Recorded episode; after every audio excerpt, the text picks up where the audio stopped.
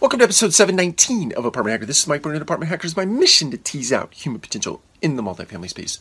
So we've talked a lot about upskilling and reskilling, and I thought it would be important to provide some examples and ask you what are some examples that you think are uh, ripe for reskilling and upskilling in your organization under the premise that technology is coming in and uh, potentially taking over large pieces of people's uh, job functions or workflows. So we have to it's incumbent upon us as leaders to upskill and reskill uh, our team members. So, some of the things that you are doing today, but some of the things that I think we need to work on are empathy, sympathy, conflict management, conflict resolution, and things of that nature. Things that are more personal and intimate in nature with people.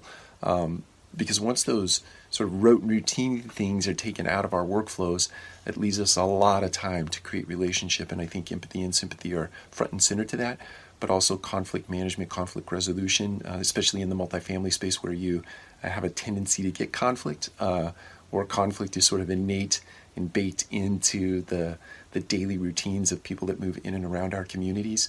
Uh, for whatever reason that might be, the catalyst might be that a dog just pooped on my patio. I don't know. Or the catalyst might be that you left a bag of trash in a place that I didn't like to see it, and it re- attracted rodents. Um, and so somebody has to be, uh, in many cases, a, a mediator in those uh, situations and scenarios. And if they're not equipped to have conversations that are emotionally loaded in a moment of truth, uh, then we've done a bad job of preparing our people for those moments. Um, so, reskilling, upskilling, what are you doing? Take care. We'll talk to you again soon.